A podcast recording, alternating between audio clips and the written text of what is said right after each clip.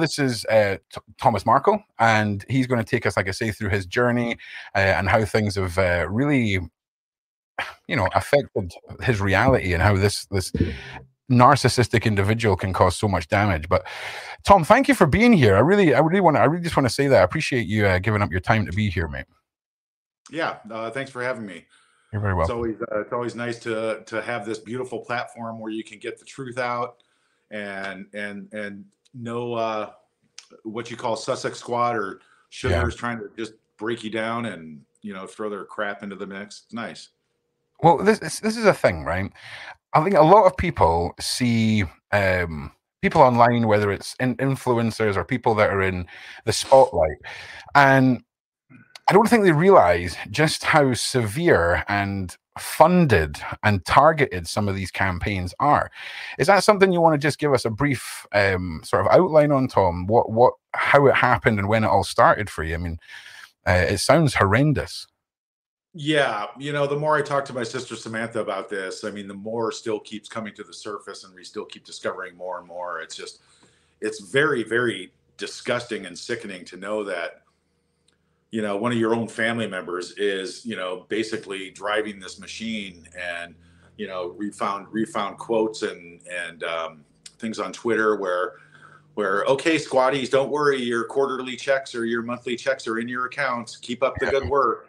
You know it's it's and I, i've gotten death threats. I've gotten uh, little we've got little text and emails where somebody's going to give my dad a lethal injection. Just there's some freaking psychos out there. Yeah, just just to put it in perspective for people, what is the back? What is this backlash caused by? Because I think a lot of people they get because you're going to have people that will never believe what you say, people who are on the fence, and people who believe what you say because it's the internet. You're going to have fence sitters and all the rest. But this is literally over you defending your family name, right? Yeah, it, it all started like before the before the wedding when um, when I was getting harassed by the paparazzi and I, I found somebody to help me reach out to the palace. And the response I got from Meghan's people were distant family and she doesn't know those people. Those people. Wow. Because so that's, that's why that's why I wrote that letter in the beginning. That really pissed me off. And you know, I had to set the record straight from the very, very beginning. And all that's happened the entire time is, you know, she gave my father an ultimatum before the wedding disown me and Samantha if you want to come to my wedding. Now, can we touch on that for a second, Tom? Because yeah. was there anything that triggered that? What, because we, when when I spoke to no. Samantha, she this she is this is this is the million dollar question. I'm sorry to interrupt you. This no, no, you're, you're okay. Um, nobody knows. My father and I we talk about this all the time, and Samantha. What the hell happened? You know, we all had a great time growing up together. Mind you, we, we didn't live in the same house because I was already an adult and I had already moved on. Same with uh, Samantha. Yeah. But we got together for birthdays, parties, Thanksgivings, celebrations, all the time. We spent two years every weekend visiting my grandmother. before she, you know, it's just it's just incredible. So nobody knows. I mean, who knows what happened to her? She got too good for her. I mean, money changed her all of a sudden she looks down at everybody as lower class and not worthy of hanging out with her and spent years trying to bury the fact that she had a family when there's millions of pictures on the internet with her and her families. It's crazy. So here's the thing. I, have spoken to sam, quite a lot. She's she's awesome. And one of the interviews we done tom we touched on Meghan being a kid and growing up and there was something that she said that w- was really eye opening and concerning for me because it was, you know, from a young age, you're kind of programmed that if, for example, you bump into someone or you get caught with your hand in the cookie jar, you kind of go, Oh, I'm sorry. I'm sorry. And Sam said something very interesting. Would, before I, I'm not going to tell you what it is, but when I say that to you, would you say that she was known for doing that as a child, apologizing or anything like that? Uh, you know, that's something that I cannot really just put my finger on because it doesn't. I don't. I don't remember ever once her apologizing yeah. for anything. Apparently, according to her, she could never do no wrong, yeah. and she was spoiled. She was spoiled rotten. My, See, you know, it's it's scary because oh yeah, Paula, on you go. You want to chime in and you want to come in on that, Paula?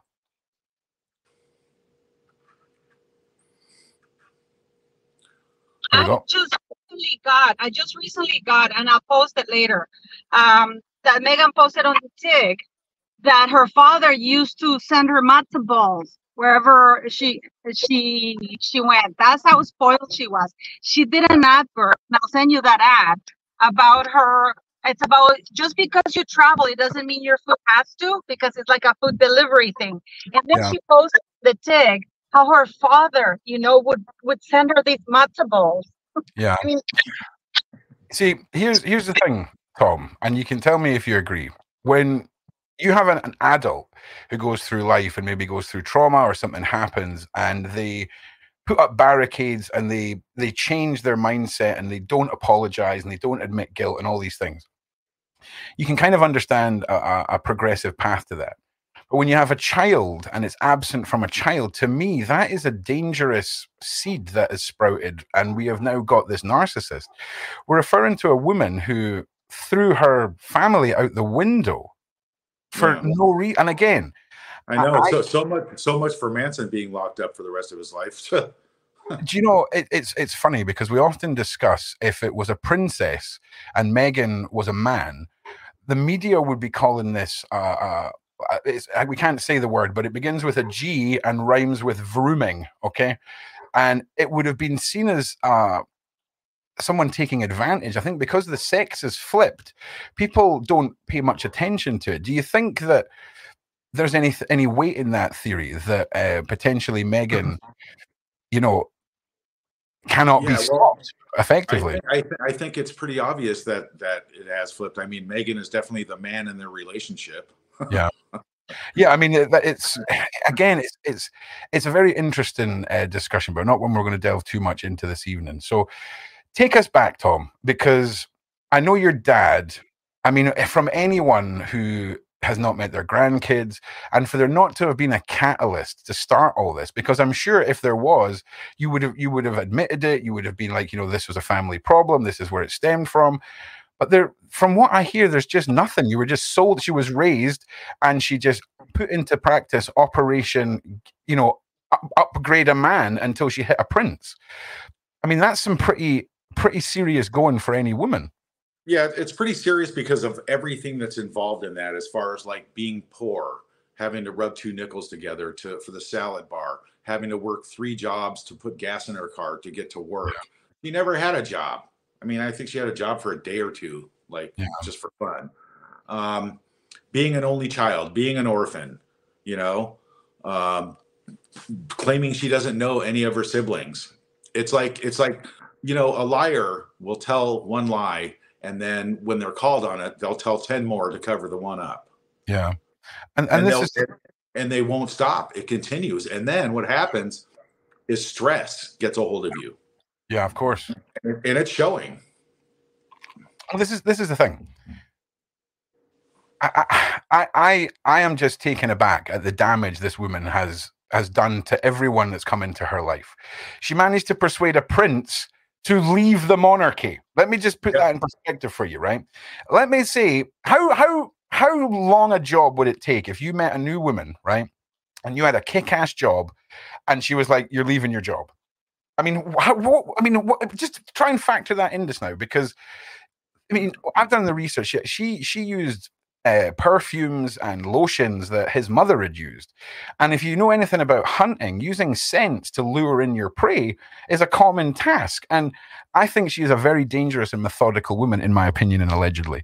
Um, but I mean, how do you feel about how she uh, went about getting Harry and him leaving the monarchy? Well, you know, I think in the beginning, you know, it wasn't clear to anybody how this all came about. And then, you know, you start, you know, discovering little stories here and there about was it a setup? Were they put together intentionally? Um, I think from a very young age, because she's been, you know, she's been given everything, private schools, and been a stage performer since she could walk. And I think her being center, she always had to be center attraction on the stage, no matter what. And if she didn't, you could see it in her face when she was a child Yeah. in all these videos. Um, and it just it started there, you know. And then I think what happened was when when she went to Toronto, and got too big for her own britches because when you when you're on a show for a few years like that you become like you like you're pri- privileged and above everybody yeah. else you get your own trailer you get pas to do yeah. the work for you go you know little gophers for for anything you want and that's where it really sunk in for her i believe she just yeah became I, too good for everybody yeah, I think I think you're right. It's the scary thing is is she's so convinced that she never does anything wrong that she could she could burn the world, and there would be her and a journalist left, and she'd be like, "We need to figure out who done this, man." Do, do, do you know what I mean? She is so disconnected from her own reality. Now, Paula, you look like you've been wanting to say something. So, do you want to just chime in before I uh, uh, delve into a different corner of this with Tom, or have you frozen? I think you might have frozen. Oh no, here she comes. One minute, everybody. Paula is just. You know, with I want to say something. I don't think Harry wanted to leave. I don't think Harry wanted to leave. If you look at the engagement interview, he really thought they were going to be a team.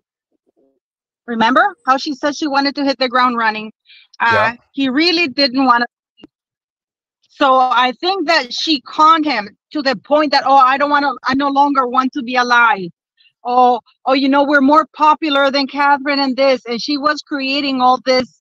Um, yeah. she was created, she became the victim of her own nightmare because she created that nightmare, but it was all fake. Yeah. So I don't think Harry wanted to leave because when you see him give that speech at Sentebale, um, I think that's how you pronounce it, Sentebale. I don't know, whatever. Uh, when you see that speech, he breaks down crying. Yeah. And he truly thought that he was going to be halfway in, halfway out, and that he would eventually work his way back to the royal family. Yeah. I think he he you can see him that that he was shocked that he only got 4 million dollars from from the king as a yeah. goodbye thing. well, so I don't think he wanted to leave. I don't think he wanted to leave. I don't think it was like oh Meghan, you know, we're gonna do this. I don't think he wanted to leave. I think that she put him in a position that he, she made him feel that it was either her life or her or or, or the royal family. Yeah. And I think he yeah. thinking he was going always to have a, a way back. Yeah. This is why the queen gave them one one year. Yeah. I mean, I, I think that's a completely valid point. A completely valid point. Yeah, you uh, brought up a really good point about about making an urgency and a need and oh my god, you have to protect me mode. Yeah. To to push that over the edge because I don't think he wanted to leave either. I yeah. think I think Harry is walking around every single day knowing what a mistake he made and how the hell is he going to get get get back from this. Well, an interesting an interesting theory I often put forward, Tom, is love's a powerful thing. Um, and Harry's always been into indulging in things that you know self-medicating, shall we say. I think she just allowed Harry to be Harry for, and no one else has really maybe done that, and lured him in with, um, the, you know, putting things in there that trigger him about his mum and making him feel safe. And that's to anything that is nothing short of uh, the G word that rhymes with vrooming again.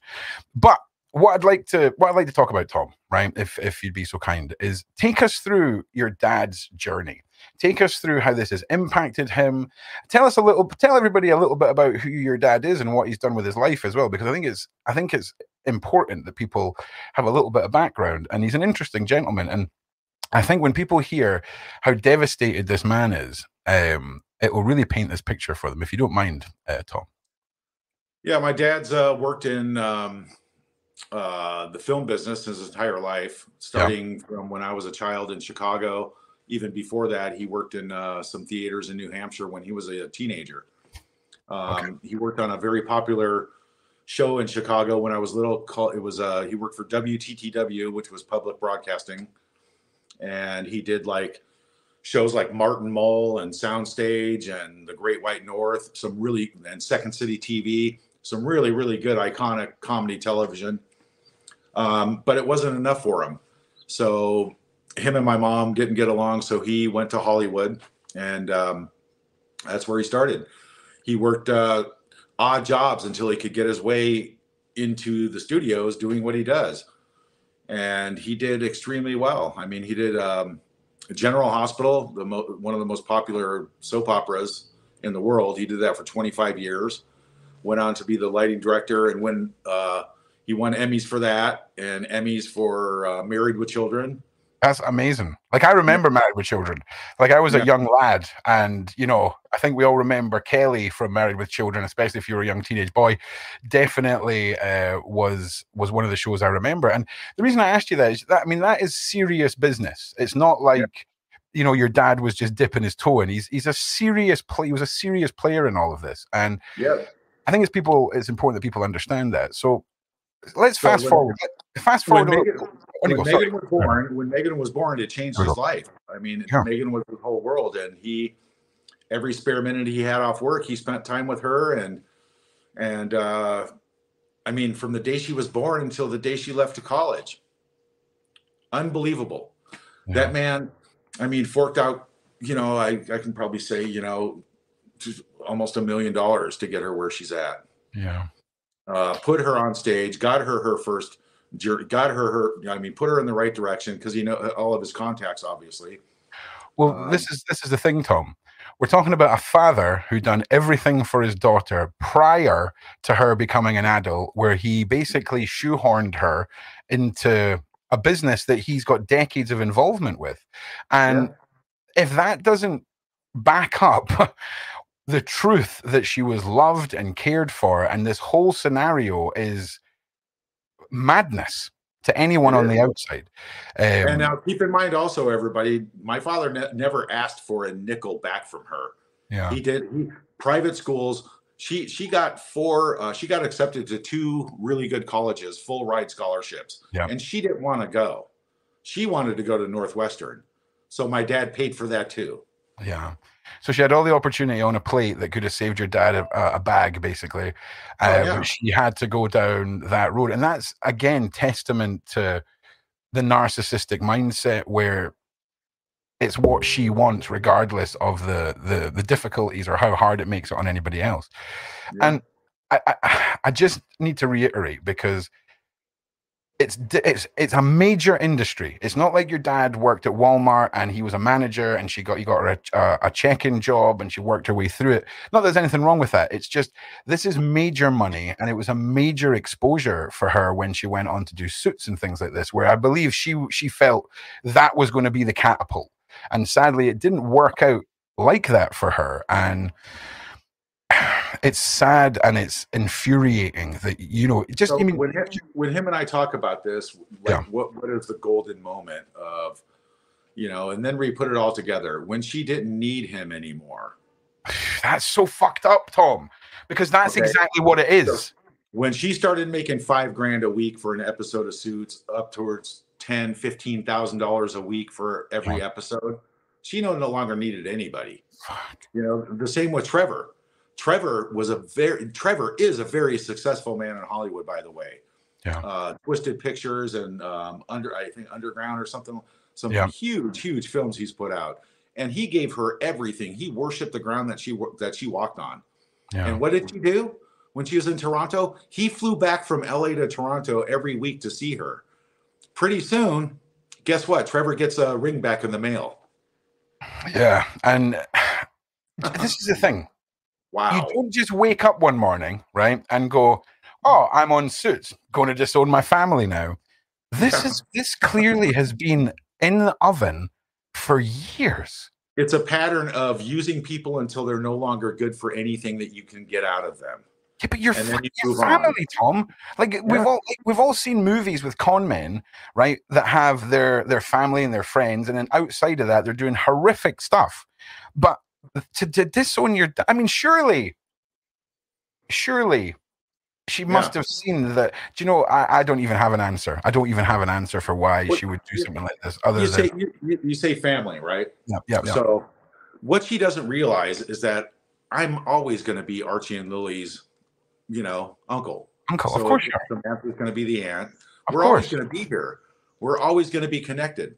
The the one big question is is like, my God, I'm going to have to continue this journey defending myself on the internet Yeah, and wherever I go because Meghan gallivants around claiming to be a humanitarian and a family oriented person and family first and all this bullshit. Come on. You know, it's just like it's over. just I, I told her once before publicly, not publicly, but basically on on YouTube, you know, her alleged, you know, PR stunt to try and make amends with her father, you know, would only be for her financial gain. It would only be a Netflix episode that would that would that would make millions, and it would be fake. Do you, you know, know, that she is needs to come out, she needs to come out publicly, yeah, and admit her wrongdoing and apologize publicly for what she's done. She, you know, she put us through, you know, shit and hell for fuck, freaking five years. Do you know what's really fucked up, Tom? Right? Is if it gets to that stage where Netflix speak to your dad, they speak to her, and they get her some mad deal.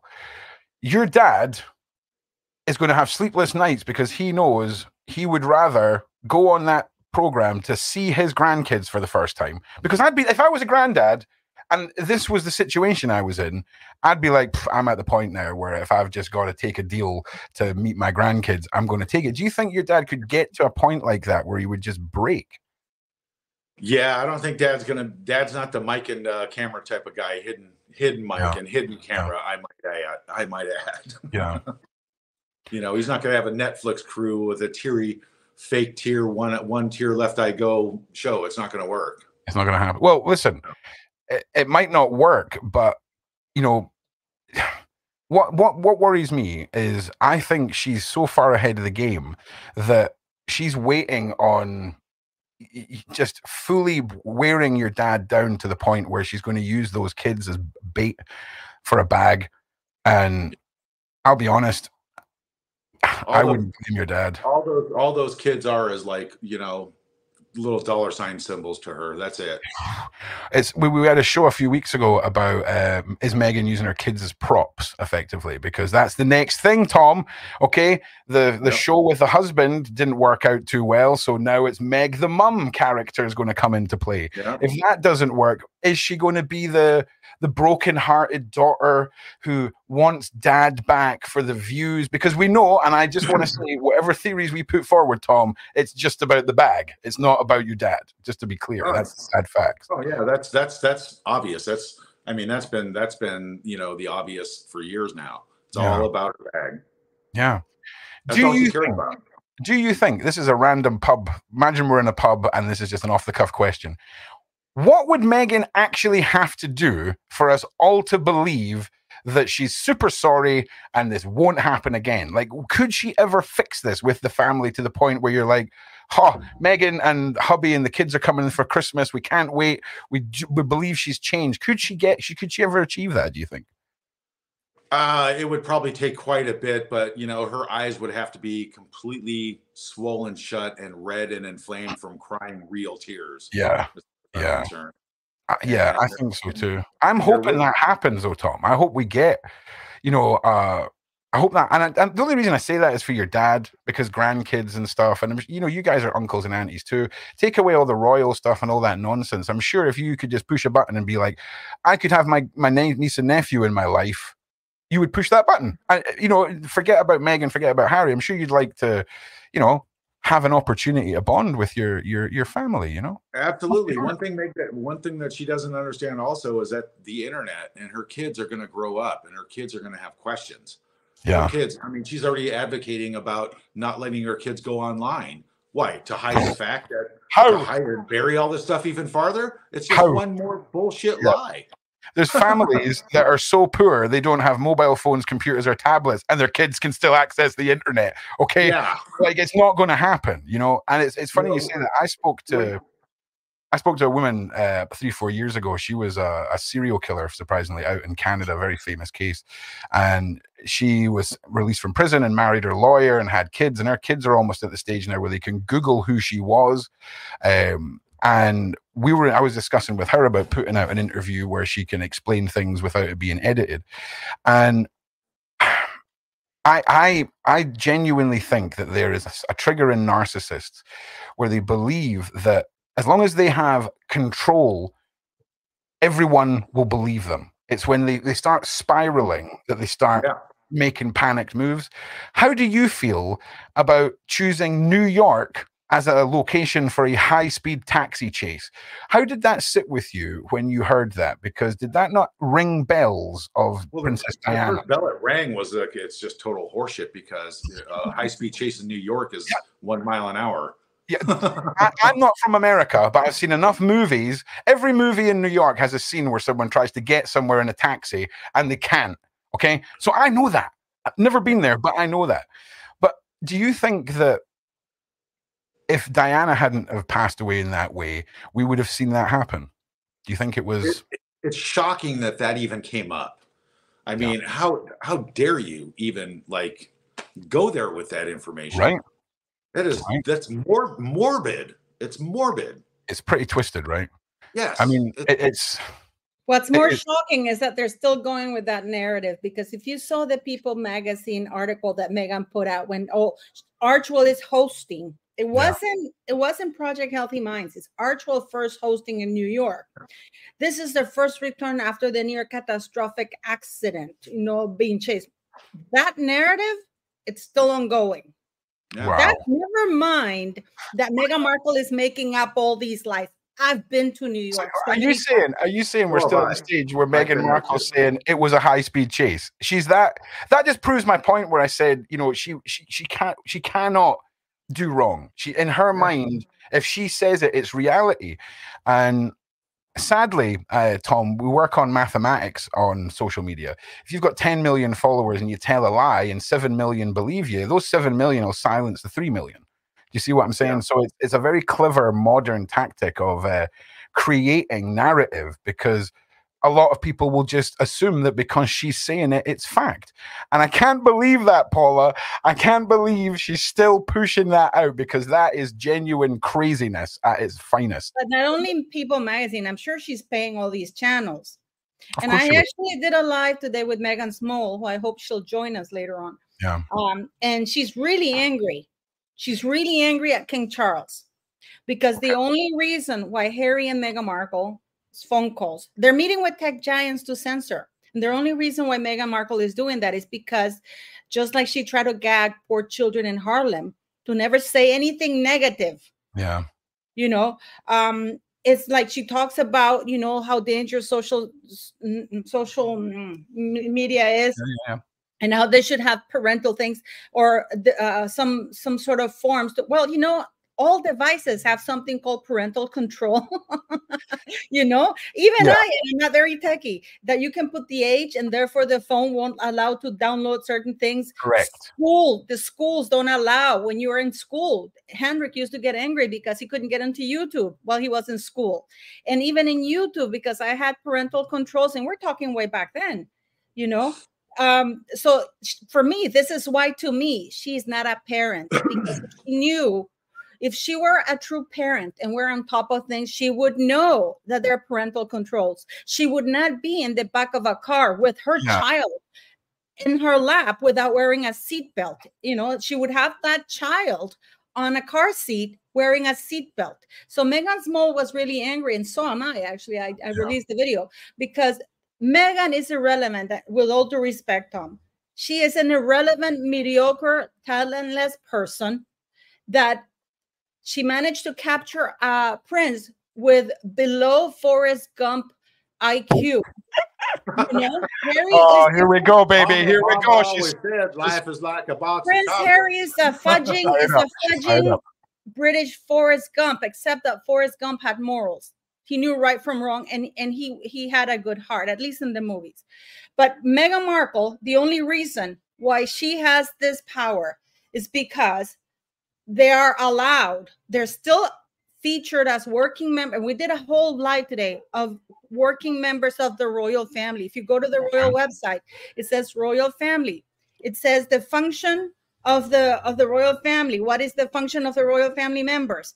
To support the king to carry out all his duties. And then right below you it says family members who support the king. Yeah. In in harry's and meghan's um because they're there in Harry and Meghan's uh, biographies, it doesn't say that they no longer are working royals. It says that they step back as senior royals, which is completely different than working yeah. royals. Yeah. You, you know, know so really they, they have that power. They have that power, Tom, because yeah. it's how far she gets away with, and uh, like any abuser, they push and push and push, and they only escalate Yeah. until you know something has got to give. And Yeah. what, It- what's like- going to give like that the- idiot? It's like on their um, on the sussexroyal.com site. You know it's really interesting. I came across this, this the other day because i've been looking into some things that have been bothering me um, about my family. And on the sussex royal website sussexroyal.com whatever it is um, she lists her family members my dad and doria. Uh, she doesn't list me or samantha but what's interesting is she lists uh, my son thomas and Tyler, right? Tyler Dooley and Thomas, Thomas Dooley. What what do they do they work anywhere where she could cash in on clout by any chance? Check this out. So in 2018, right, my son, uh, my son has been in the CBD business or the weed business for for hmm. quite a long time, but all of a sudden he starts this thing called Royally Grown. I bet he did. Okay. All right, now, now it gets better because I've been doing some digging on this, and I'm Okay. actually kind of pissed off about it. Okay. Um, but he came out with the Markle Sparkle strand. Oh, Now hold on. Markle Sparkle is Meghan's registered trademark. oh shit. what? Yeah, that's that's not Uh huh. So it lists cosmetics, jewelry, clothing, and uh, and um, uh, edibles and smoking accessories. Did he- And Did he uh Uh-huh. w- did he did he spell it different or anything? no, no, no, no. It's it's it's absolutely the same. So Yeah. And last basically, year, is that where then? That's with her blessing then. What we need Yeah, to do as well, Tom, so is when we're talking sudden, about she, this. she When we're talking about this- I, I can't prove it, but I'll find it someday. I One, think one there, when we're talking about this, because I'd like to deep into this a little deeper, we just need to refer to it as green because YouTube is a freaking nightmare. So green CBD. the green, yeah. Uh, So it's it's interesting that she's listed him there, and it's interesting that obviously. Do you think that there's? Do you think there's this future side quest in her her? I think that side. I think the side quest has already taken place a long time ago because his operation exploded overnight. Oh wow! So this is good. This goes back to 2018. So all of a sudden he goes from, you know, little side hustler here, a little bit here, a little bit there, to you know, a thousand acres. Jesus Christ, that's a lot of Yeah. plants. and and the articles all over the internet that they're slowly disappearing one by one because the little caption comes up due to UK privacy laws and Yeah. media laws some of the, some of the content has been removed so they're disappearing they're actually cleaning it up but Wow. I've found hundreds of my son Tyler dedicating a strand to Meghan and Harry and they're more Yeah. than welcome for a free sample and it's just oh my god it's just it's sickening and then last year he names uh, one of his special strands a- about over archie he named one after archie also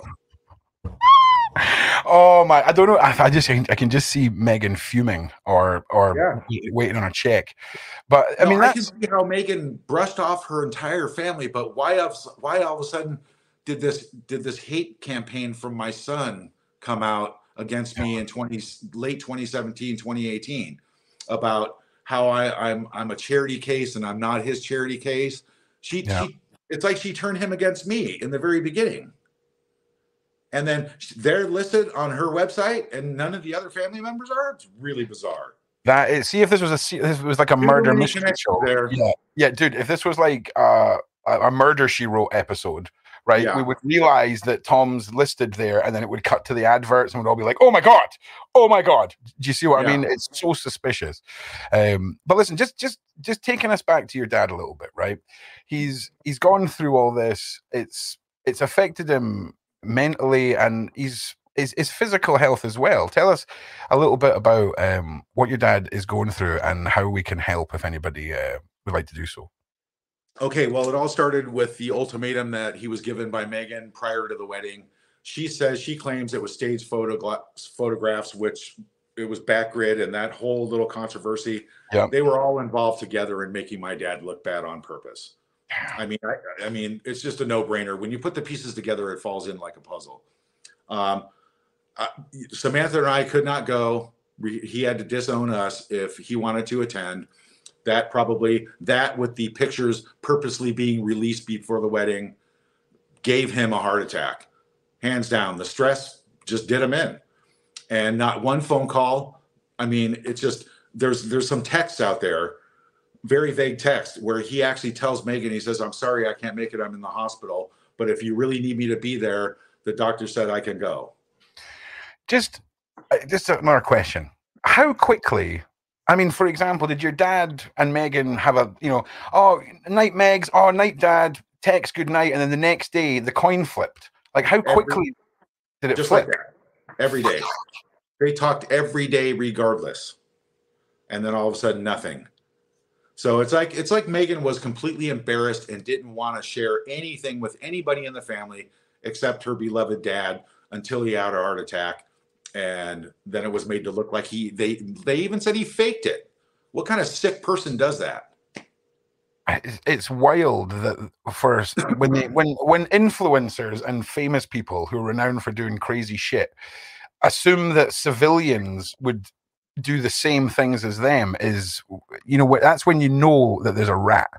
You know you yeah. know that the truth is not out there effectively because it's it's i just want to say as well there is a link in the description uh, for your dad to to to help with with what he's going through. Uh, yeah so anyway let me let me finish real quick. So that was that that was five years ago and then he dealt with so much stress and anxiety for the years to follow um, up until like last uh, the may before last a, almost a year and a half ago where he suffered a really really good stroke. And and nothing. Not a phone call not a not yeah. a, i care not how are you? Oh my god i have to get there? No i'll go to Uvalde and, and do a photo op. Huh. you see while my dad is in the hospital we're watching it on tv it's you know let me just ask Thomas because I have something in my mind that I wanted to ask you because there's two things. One, yeah you were never officially invited to the wedding. And when you wrote to her, to the palace through your friend, and you got that response, was that before? First, that's the first question. Was that before she told your father to to disown you guys, or was it after? And number two, there are some rumors that Meghan Markle has put out herself saying that she sent a card to pick up your father to take him to the wedding, and uh, that he refused to get in the car. Can you no, clarify those two things? That's that, that's 100% bullshit. Thank you. Official. I mean, expand on the bullshit side of it. well, it's a really stinky substance that comes out of the back end of a cow. yeah, it's uh, yeah, and how how is she getting away with this? Because I feel like the only thing I can compare her to is the Joker from Batman. When you compare her to the Joker, it kind of all makes sense, to be perfectly honest, because this is all going to surely crumble. It must eventually. The cards are going to fall, but she seems immune to it, Tom. You know, it, can only last so long. Do you I, think? You know, I found out in life that I found out in life that karma does prevail. Karma oh. comes around, and it works itself out. And just you know, if you if you walk through life being a righteous, good-hearted person and being honest with yourself and who you are as a person, yeah, you're, you're pretty good. Yeah. But when you continuously just do the wrong thing, it'll catch up to you. Yeah. I mean, sadly, it's 50 50. There's a lot of evil people that don't get what they deserve, sadly. But yeah. I, I, I, I often wonder how this is I, I, honestly think see if she hasn't invested so much money into battering you and your sister from a digital point of view you would at least be able to be putting all of your side forward and people would be listening but there's so much counter what's the word espionage right? That's that's what it is it's espionage. It's them um you know well, throwing in nonsense no no no no, no. I, i'm going to blame the royal family here. I'll tell you why. Because right. people were expecting a reaction from the royal family and the fact that the royal family went along with Meghan Markle's deeds and yeah. stuff like that gave her credibility for people to think that these people must be terrible when Samantha Markle was allowed to stand outside Buckingham Palace or whatever the hell it was in a wheelchair. Good point. When when when this when the assistant sent Tom Markle an email saying we don't know these people, that silence compliance with Meghan Markle. And this is again, it all goes back to Buckingham Palace backing your sister. Because had they said when Samantha Markle, a disabled veteran, because thanks for letting us know that Samantha was in the US Air Force. I didn't know yeah. that. Let, So let me clarify. Samantha- She wasn't she wasn't allowed to 100% complete her basic training because of what the Yes. medics found while she was going through basic training, but she was in the Air Force. Yeah. But when the royal family see this, and they have promised never to do that after what happened to Prince Philip. You know, I mean, even there, there's everybody was allowed there, you know. The royal family should have at least opened the gates for, for your sister, even if they didn't allow her to get in touch with Meghan Markle. They should have had class. To me, the royal family showed a complete lack of class Yeah, you I- know, to me, the royal family ceased to be the royal family that I knew because they should have at least, out of decency, everybody knew by then that Samantha was her sister. Yep. Because the royal family had done their due, due diligence, believe you me. They Yeah, oh, should have at least let her in. Yeah, it's not like they didn't know who she was. yeah, let her not like they in. didn't see her on camera. let her in, hand over the letter, and say, you know what, uh, Meghan is not here, but we'll we'll happily take your letter. When you sent that email through your friend, instead of saying we don't know who you are, which was sanctioned because this was all the staff, and I'm sorry I'm angry about this because all the staff that was working assigned to Meghan Markle and Harry were paid for by the taxpayers of the United Kingdom. They're essentially government workers. And instead of saying we don't know who you are, they should have said uh, we're going to have Mrs. M- Mrs. Miss Meghan Markle contact you further down or something Yeah. like that. They could have done handled this better. But the fact that they kept quiet and allowed this narrative to go on and have Meghan Markle go behind the scenes talking because now we have this with Jason Knauf, what she was saying about your sister and you, Tom. You know, Yeah. they it uh, it sent a message to the world saying, "Hey, if the royal family is not is allowing this, these people must be really terrible." Yeah. Real no, that's my that's my point of view Yeah. because you see the No, royal. Family, how the hell do you leave a disabled woman outside? You It's a should have valid point. invited her in. Eh, Don't you think at one time they all sit around the table and probably discuss like, gosh, what what should we do about the Markles? We know they exist now. We know she wasn't an orphan, and they actually look like really good, decent people. My God, you know. I mean, even Catherine invited that funny uncle of hers, and he's Well, that, that was, going to be my my next question, right? Uh, some families and the royals fall into this. Some families have, a- have a, a bit of a crazy uncle or a Yeah. dodgy family member and all That's that. Kind of, but no, but, like we, they need to take a close look at their own family members before they start passing judgment. And we're going to not not just now, but shortly we're moving on to another topic where we're we're going to be looking at some of the the the realities of the royal family's connections to Hmm. the, the Savile case and how deep that goes. Because I think what a lot of people don't understand is how connected Savile was and how close he was to the royals. Now, Tom, when we start that section, you are very up well. Let me clear up one thing real quick. So, Of course. Anyway, uh, about a year ago, I started a GoFundMe for the bills that weren't in, that that were not covered under my dad's medical plan, and but now he's totally covered. But there was a big chunk, so that's why I started it a year ago, and I started posting it and advertising it about a month ago. Um, and it's just incredible the the amazing uh, kindness of people. Yeah. And I know money is tight for everybody, and it's just incredible how I've I've gotten comments from so many people that that they'd love to, but they can't. And I just love you guys just for even just watching the show. Yeah. Um, Yeah, well, I that's it. it on my channel. Yeah, knowledge, knowledge is key, and we, we say this all the time. The most powerful tool people have is that hole in their face and that pile of mush in their head, to be able to put forward their opinions and question narratives. And no, no more prevalent is that statement than over the last few weeks, where we've seen what's go, been going on in this country with brand and, and all the rest of it. That the new media versus old media uh, continues, but it's it's shocking. Do you not feel like secretly she's some sort of evil overlord with wagon like just you know, swishing her wand. Well, the, the, reason I say that is she she convinced the royals to not let her family in. She convinced her husband to leave the royal family. It all seems like to me, if this was a TV show, we would have stopped watching and been like, "This is too far fetched." You know? Yeah. Wait a minute. Let me back you up there. You, if you see the me- messages between Jason Knauf and Meghan Markle, Meghan Markle, where she's saying, "Yeah, we're we're spending vacations apparently with Charles and and the Queen, and the Queen is fed up." And she said, "Why can't she just jump on a plane and go see her dad?" Yeah. put an end to this. And then because this is very important, because somehow that has translated that the Queen told her to write the letter. And that message is very important between her and Jason Knauf because she tells Jason Knauf, uh, the queen wants me. the queen very clearly said, "Why can't she go and see her father? Jump on a plane and go see her father." And she goes, she doesn't understand the context. But at least if I say that I write a letter, I can show and say, "See, I wrote a letter, and he still did this anyways." So I just yeah. want to clarify this because the queen never told that evil witch to to write a letter to her father. She said, "Go see him." You know, she people, yeah. so they were aware that things were not right. And this is again to prove my point that they knew she was lying, they knew that things were not right, and they still let her run with it. Yeah.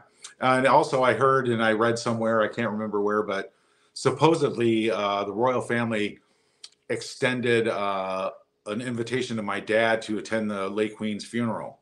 And Meghan says, no, I don't want him there. It's fucking nuts. Like it really yeah. is. There's a psychologist somewhere having wet dreams over this case, trying to analyze this. Oh God, I'm I'm sorry that psychiatrist would probably break down and need help himself after that one. Yeah, yeah, and and what I was trying to say to you there before um uh, we we carried on there, Tom, was the next topic tonight is a serious one, and I, I, would love for you to when that happens. It's we're not rushing anything, but when it does, if you want to stick around, you're more than welcome to. Um, by by by all means because it's it's an interesting and shocking topic. I mean, I don't know, did you was there much coverage of this Jimmy Savile series that's came out this week in the UK? Have you heard anything about that? It maybe have no relevance to your life, but it'd be interesting to hear if uh, if that series made it across the pond. Uh, I don't believe I've heard of it. No, nah, that's okay. Well, we're going to dive into that anyway. That's not what we're here to discuss right now. I just want to say just want to say to everyone watching, can we smash that like button? Can we smash the like button? Can we get the likes up? Can you make sure that um, you go and check out uh, Tom's channel as well before we continue on with this? I just want to uh, dive into some some more light-hearted stuff with you, Tom. Tell us a little bit about uh, your channel um, and and and your your content a little bit. Let's let's let's diversify the chat just a bit and do a bit of self promotion here. It's like tell the viewers what they can expect from you. Okay, so I started this channel over a year ago. Um, you know, I mean, I, have been here every single day with my dad after a stroke, and I'm I'm glad, and I wouldn't have it any other way because it's it's definitely the right thing to do, and it's family, and you have to take care of family, and I I, I want to put a dad, uh, you know, I wanted to put a smile on my father's face, and and I just ran with it. Came up with some characters. There's one yeah. of my favorites right there. I mean, that is it's a beautiful thing watching uh you know you throwing characters into this because a lot of people you know they don't they don't do that. It's a it's a beautiful thing tom. Do you know what i'm saying? Paula, paula hasn't seen this one i don't think. But it's so funny. No you know what? You know it's so funny? Because i actually started i caught it halfway through and i thought i was in the wrong channel. Oh no, Paula, Paula, do you know what's funny? When you said, Oh, let's get Tom on tonight, and I looked at his WhatsApp picture and then Googled his name. I was like, I, phoned Paula and I'm like, is this this is the guy, right? Because he doesn't have a mustache and a crazy mullet. And she's like, no, that, that's the guy. So you got you got me, Tom. You got me there as well because I was like, why I didn't understand why you were saying that. Uh-huh, uh-huh. Well, it, make, it makes sense now. I was like, this, uh, uh, what, what's going on here? What, what, what's happened right here? But yes, we, uh, we, we got there in the end. Tommy got there in the But end. But you So, know, it, it's just all comedy, all parody. It's meant to make people laugh and bring put smiles on people's faces. That's what it's all about. Yeah. And uh, you know, it's it's all you know, pretty much straight to the heart. I don't mess around. It's it's uh, pretty much true in a roundabout way. And and uh, I love all my subscribers, and I wish I had a hell of a lot more, but You will. You um, will. I don't. I don't. I don't. I didn't start doing it for money. I mean, I've. I think the most I ever made was like a few hundred dollars in a month yeah. but that's just because of uh, the subscribers and and I get a lot of likes and comments and but I actually would like to turn it into something and I'm going to start going live uh, once a week and I'm going to stay dedicated to that once I work out a few bugs and Yeah. that's that's what it's all about. It's exciting because, like I say, you're very engaging, and uh, that's something that you know, and I'm sure everyone will agree. You know, you, you don't really learn that as much. People who have, have natural engagement really do well when it comes to having their own corner of the internet. But let's Yeah. let's let's spin this back, right? I, I can't believe how many comments I've had. You should be on Saturday Night Live. You should be on Comedy Central. You should have your own show. Yeah. It's just You need a- you need you need a, a late night show that's the Thomas Markle show. Do you know what I'm saying? That is is along those lines because I, I would be I would definitely be watching that hundred percent. late night, late Yeah. night with Dick Magnet. Mm-hmm. Yeah. Well, that's it. Yeah. So let, let's let's let's spin back round. Just back to the, the the topic of your dad and the, the impact this has had. Where where is he at now with everything? How is he feeling from day to day? And you know, does he feel the support online, or is he just too focused on the attacks that are happening, or is he too scared to even look? Well, he's he's pretty much given up on all the attacks. He could care less about all Yeah. that. Um, he is he's always had the open door motto and the olive branch motto to see Yeah. his grandkid, and just overall, he would probably like just a regular explanation Yeah, simple "I'm sorry." Um, he's dumbfounded. He's he was you know that's why I, I you know every day I make Dad laugh no matter what, one way or the other. I'll make him laugh uh, every single day, and that keeps the spirits up. It keeps you know, but it's a very depressing thing when you can't see your grandchildren and you've got the whole world's pressure about you sharing your grandchildren with the king. yeah, I mean, it's a huge mental burden and and demon always there of how the public looks at you and sees all your problems because you live your life out in the media. Um, Yeah. but you know, his speech is improving still more and more all the time. Uh, it's been a long road, but he's actually doing good and and pretty much in good spirits, and that's the way I want to keep it. Well, And I I don't want- think I think you should have a word with your dad, and you and him should be the fir- the first person you interview, and make it about him. Nothing to do with this scenario, because I think it's fascinating when you hear about people that have been at the top of their game, you know, and there's so much you can learn from someone like that, and the the creative knowledge and the storytelling knowledge, like that is that needs to be passed on. So, uh, you know, see what- see what he says, because I honestly think that that would obviously do great for. Uh, you know blowing Yeah. up your channel and i think people would love to hear more about him and who he is Yeah. and his life and the, the same goes for you I don't pressure him on stuff like that. When he's ready, he'll tell me. He's already Yeah. said he'll do it. He's already said he'll do it, and he'll he'll do some spots. But when That- he's ready, he'll tell me. yeah that's because he's a dedicated and loving father okay just want to point that out people dedicated and loving father to his uh, to his children and yeah, I mean, I mean, in all honesty, Meghan Markle should seriously be ashamed and embarrassed to go to go put her face in public and speak on a stage about mental health and family and and it's just it's she should be That's really shocking. ashamed. I That's mean, shocking. no, people- you know what's worse? That Carson Daly is going along and ask her, "How are you doing with everything you've gone through?" And I'm like, "She's the Yeah. bully here." yeah Yeah. I mean, I really, really would love to spread the word and really wish everybody, wherever she goes and talks publicly, I wish somebody would just speak out in the audience. How's your dad, Meghan? yeah yeah You know, heckle her. Heckle Yeah. Hey, how's the family? But how's this the is why you know what? If you go to the Project Healthy Minds, they didn't they didn't tell where they were. And then if you look at the, the screen, because they took a wide angle shot, it looks like they're in a in a garage or something because of the ceiling is like a bunch of motors and stuff like that. And they don't they don't they didn't tell people where they were. Everybody else they told they were in 30 Hudson, 50 Hudson, main stage. They didn't Oh, say like, where they like, were. Like Hertz, like Hertz rent a car. yeah. Man. So how about now their their next one with the wide angle will be Motel Six? yeah, Bobby Bobby Jones makes a good point. Let's dive into some tinfoil hat stuff here. I mean, she this is when I said that you know she she she has too much power. She's a handler and controlled by higher people. That's the vibe she gives off. She gives off crazy conspiracy lizard people control vibes. And I know that's madness, right? But that's that would that would make sense, Tom. At least we can go, would. oh, she's a fucking alien. That is that- almost the one valid explanation. What happened? Well, she was abducted by aliens. Dude, right?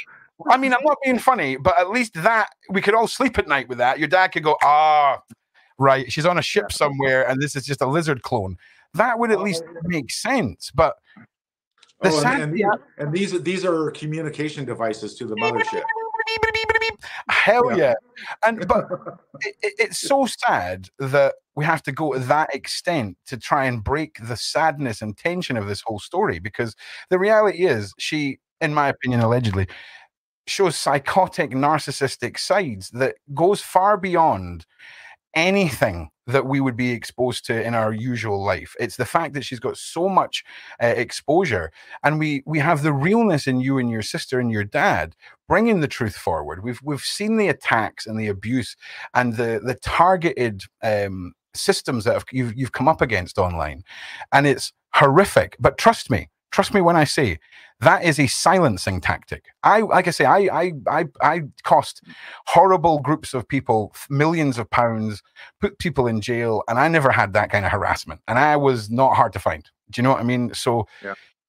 From a data only point of view, it doesn't make sense that uh innocent party would be going through this uh, uh a guilty party would be going through this because you you wouldn't be putting forward your truth. It's your truth that's being silenced and it's shocking and sad. And i i, I really hope that you do take control of your own little corner of the internet start going live doing all these things because i i think we all would, would like to see that. But tell us is there anything else that you feel hasn't been voiced about your sister?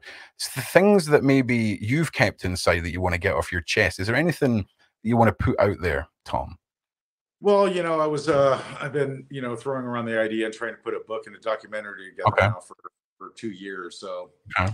um there's gonna be quite a bit that's uh that's gonna come out in those. So yeah well and- we look, we look forward to that along- along when I do start when I do start my live and I do start broadcasting a lot more and really dig my feet in. Yeah. Uh, because you know I come to find that this is like the best platform. You know, Yeah. and it's everybody's out there willing to listen, yeah and I have a lot to say, and there's going to be a lot coming out. Well, just to, just to throw this out there, uh, Shaun Attwood, who runs this channel, he is published mul- multiple books and released a documentary the other day about Jimmy Savile, which I think has topped over hundred thousand views in less than thirty six hours. So, if you need to expand on those ideas, I'm sure. Uh, you know, I'm sure you're not. I'm sure you're not short of offers, but I'm saying that's something that could also be discussed for sure. Do, do you believe, right? What do you think the outcome's going to be? If you had to put some money on the divorce narrative, how much are you investing in the divorce narrative if this is Vegas, right? Well, you know, I, I go back and forth a little bit on that because at first I thought it was coming quick. Yeah. But now now I think I think you know those anchors and those hooks are set deep into Harry. And that's that's her that's her uh that's her platform is Harry. Well, I thought that until I seen the Kardashian series just about the divorce. And I thought, oh, sugar. Once Wow. that series ends, she's going to be typey typey to the producers and being like, how much, how much to push my divorce over the edge. Meghan How is much- going to be like Jada. But I can guarantee you that Will Smith is still trying to fi- figure out that he was not married into that, that he was still married, whatever, you know, it's, it's, he's, it's going to be like that. Meghan Markle is not going to tell Harry when she's getting divorced, just like she did with Well, the- Trevor, the- the- the The on the difference between the, the difference between the two is like um they don't have a, a, a jaded past like that. They don't have a, a, a track record history of disowning their family and turning their back on their father who put them in their place. And Yeah. you know, they don't have that mean streak in them. See, Meghan's got to carry this, and Meghan's got to carry this wherever she goes, whatever she does for the rest of her life. And she's going to keep continuing to try and bury it, and it's not going to work. eventually the, the scales are going to tip immensely. Yeah. And she's not going to be wanted or wanted to be talked to or produced anywhere. Well, she's not already. She I can tell you for a fact that um that the reason why she ended up on stage is because um WME, uh, Kevin Costner did not want her alone. So they Harry went along. And the whole idea was for Harry to introduce and say something, but Harry being the P U S S Y that he is, didn't have the balls to grab the, the microphone and hand it over to Meghan because he was afraid of Kevin Costner, you know. But at Yeah. the same time, he wanted to do some sort of gesture. So because WME does not represent Harry and they represent Meghan, her contract was to get Harry on that stage and have him say words. But she got out of it any any because she said, "Well, I didn't ask, but he chose to give me the mic, and the others didn't give." That. That's Yeah. the sneakiness of it of it all. It's like you're Yeah. tracking in your family through third parties. We see that in the emails that Jason Knauf produced that said, you know, that Jason Knauf advised them make sure that you do it through third parties so you have plausible deniability. Yeah, Yeah, didn't, didn't didn't the king just give them uh, new title, new official titles called the others? yeah, uh, that would be freaking awesome. Well, listen, I just want to say welcome, John. We're just sort of um, winding down this segment, John. But uh, John, uh, a lot of you will know, and he's going to take us through our next section in just a moment or two. Tom, I'd love it if you stick around, and if uh, once we're done with this section, if there's anything you Yeah. think of that you want to reiterate, we'll we'll dive back Good. on it.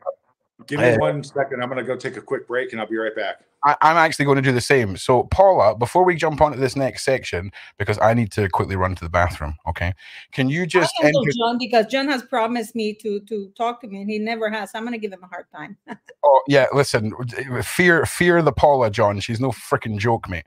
So, John, um, I'm quickly going to nip to the loo. Paula's going to just uh, fill the fill the air for us for a couple of minutes, and then we'll get your introduction done as soon as I get back, mate. Okay, yeah, no worries. Thank you. Hello, John. How are you? So nice to finally talk to you. Hello, Paula. Thank you. How, so tell can you tell me a little bit about you because I, I know that you're going to get an introduction and everything, but I thought we get going. I mean, I, I, um, you work for the police in the United Kingdom. Yeah, I um, I'm I'm retired um, uh, detective from London, um, and uh, I now campaign for um, uh, justice for a lot of victims and survivors of abuse. You know, so um, and my role when I was um, in the police because I came to sort of um, prominence and, and notice for, for my role as a whistleblower. So I spoke up about uh, cover-ups re- regarding child prostitution and child trafficking in London. My God, that must have been really horrible. You worked in that area. That was your specialty. Yeah, I did many years, many years in uh, vice and child abuse. A lot of it w- was working on the street with prostitutes and uh, spent a lot of time in, in crack houses and uh, with drug addicts, all sorts. It was it was a tough job, but it was it was good. I I I, um, I enjoyed my uh, my career. I had a fantastic career, but um, it all sort of came to a sticky end when I spoke out about the um, the cover ups and um, and there was a, a need for for those um, in, in certain positions that were uncomfortable with it to, to try and silence me, and that's Yeah. when I, I saw um, really this this hidden hand that that sort of runs the establishment um, reveal itself, and it's it, it's very daunting, and it will crush you if um, you're you're not you know you've not got your wits about you. A hundred percent. So for those of you who have never heard, uh, you know, John or don't know who John is, he's a real deal. Um, he doesn't just spit hearsay. He is a factual man, and his knowledge is incredible. So when we get onto this next section, please understand this isn't some conspiracy madness. We're we're going to sort of go through the Jimmy Savile ties to the, the royal family, but sadly we have to do it in a way where we're allowed to do it on YouTube. So there might be some names that get left out, and you have to sort of imagine who we're talking about. And there might be some words that sound like we're dumbing things down, but sadly, that's 2023 in YouTube. Uh, Tom, I just want to check that you're still with us. Yeah, I'm here. Wicked. All right. So, so, uh, Can I can I just say something Yeah. that that that John you just said right now, John? to me, the most disgusting thing of all the things that you co- that you have dealt with is the cover up. Mhm. And Yeah. I mean, the crime itself, the crimes themselves are horrible. But the worst part of it all, as victims, as helpless vil- victims, is that it's the cover up to protect the good name of Yep. evil people who are allowing this to happen. So they are perceived as good people. That's, I think, I think that the people who do do that cover up should be in jail. Yeah, well, sadly, they're the people who put people in jail half the time. So it's a it's a real tricky one, uh, Paula.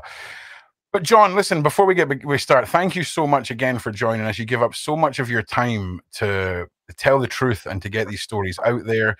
For those of you who uh, are interested in true crime, uh, John and I actually do a podcast every week called Crime Theory, where we've got a, a, massive series that we're um, exposing a huge group of baddies and they're serious baddies. Now, John, take us into the reality of Jimmy Savile, the royal family, in a way that isn't going to get me in trouble when we end this live stream from the boss. Yeah, I mean, and the, problem is, if only we really knew the truth. Yeah. I mean, uh, I mean, we, we know a lot, but there's still so much that, that hasn't come out. Um, my role now, as as uh, you know, I'm a political lobbyist.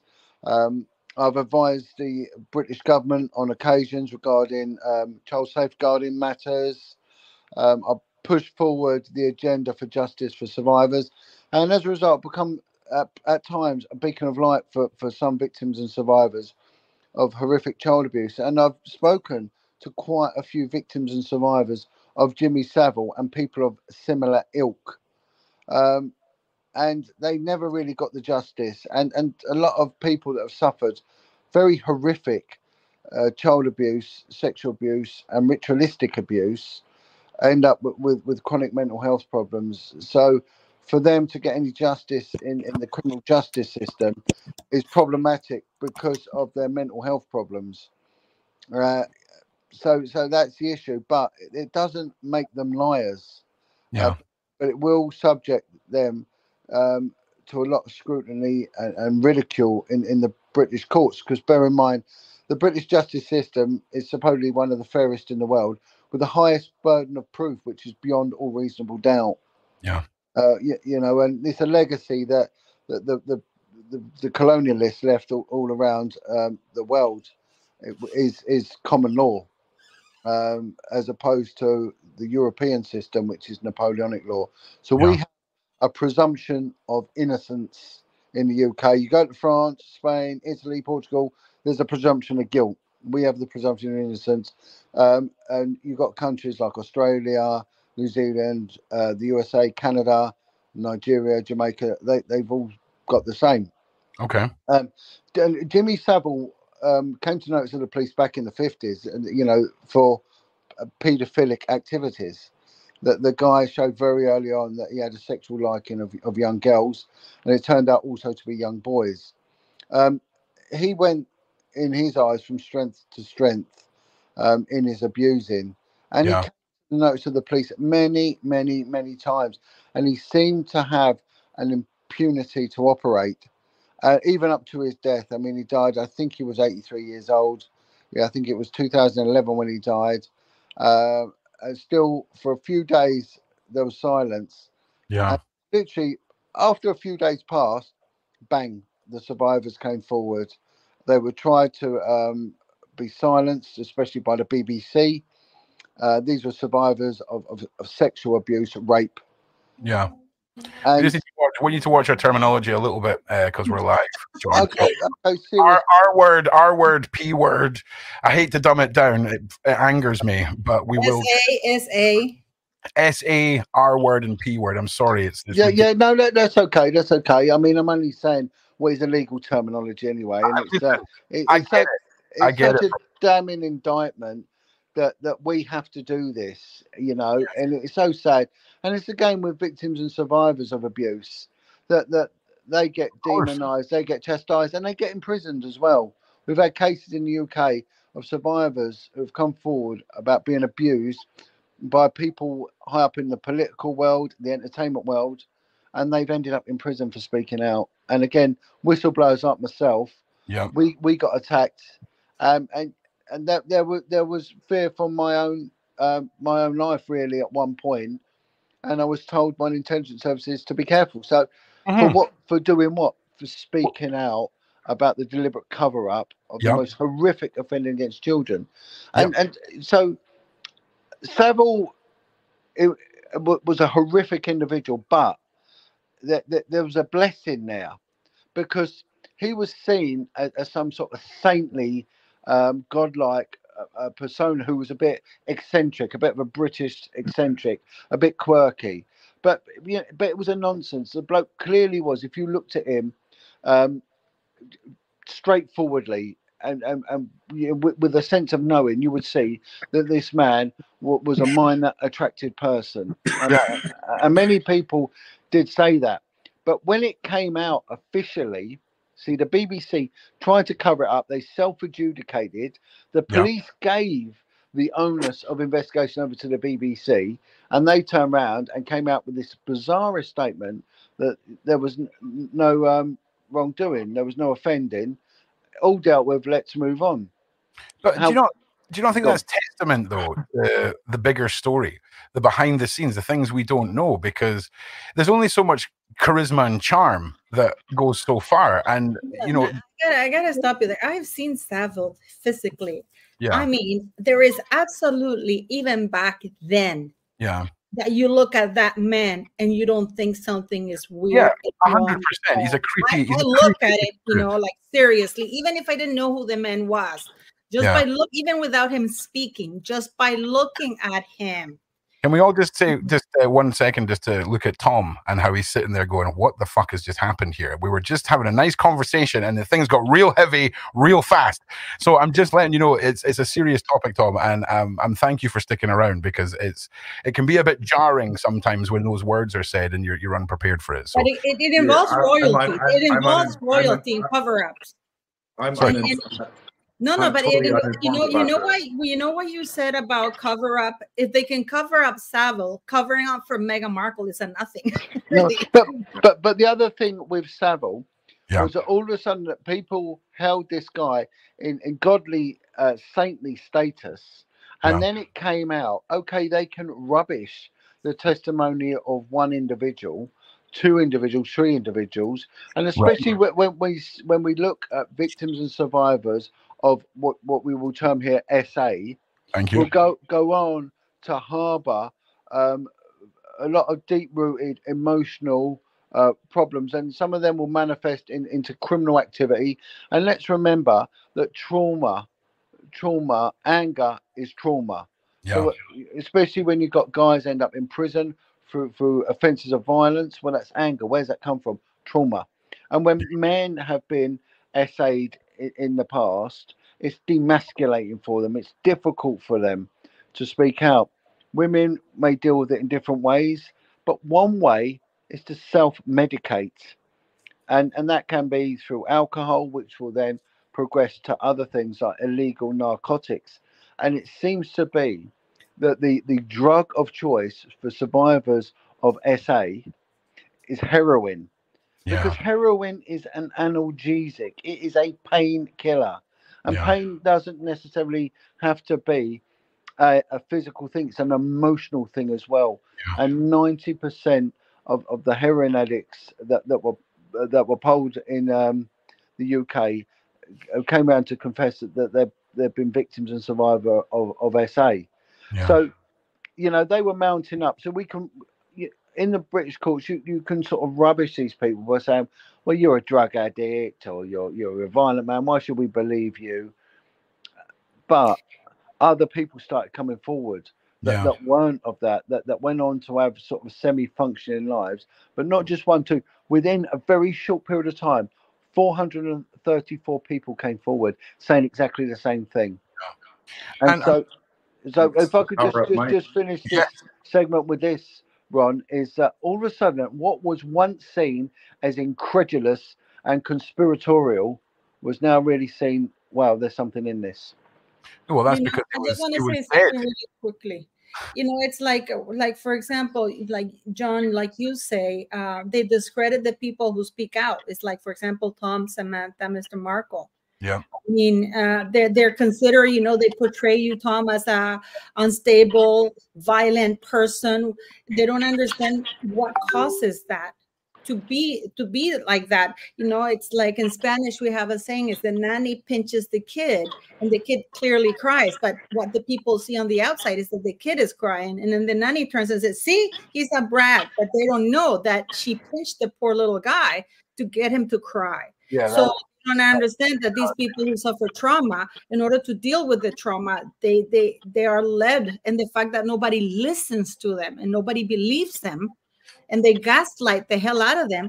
They end up taking these drugs you know and it's like a spiraling out of control. It's like you tom you know what it is like you know Yeah, you, you feel you feel uh, completely helpless when nobody will listen and you're just like this narrative is being just portrayed and forecasted all over the world and there's nothing you can do about it yeah because you don't have the resources and you don't have the money and nobody cares because it's already it's already been shut down But- yeah.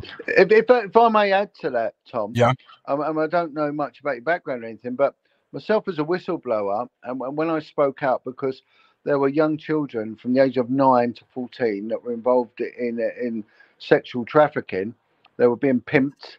can't, can't, Um, can't do and- that, can't do that. and- and this was going, this was going to, to very high up uh, people that, that were accessing the service of these children.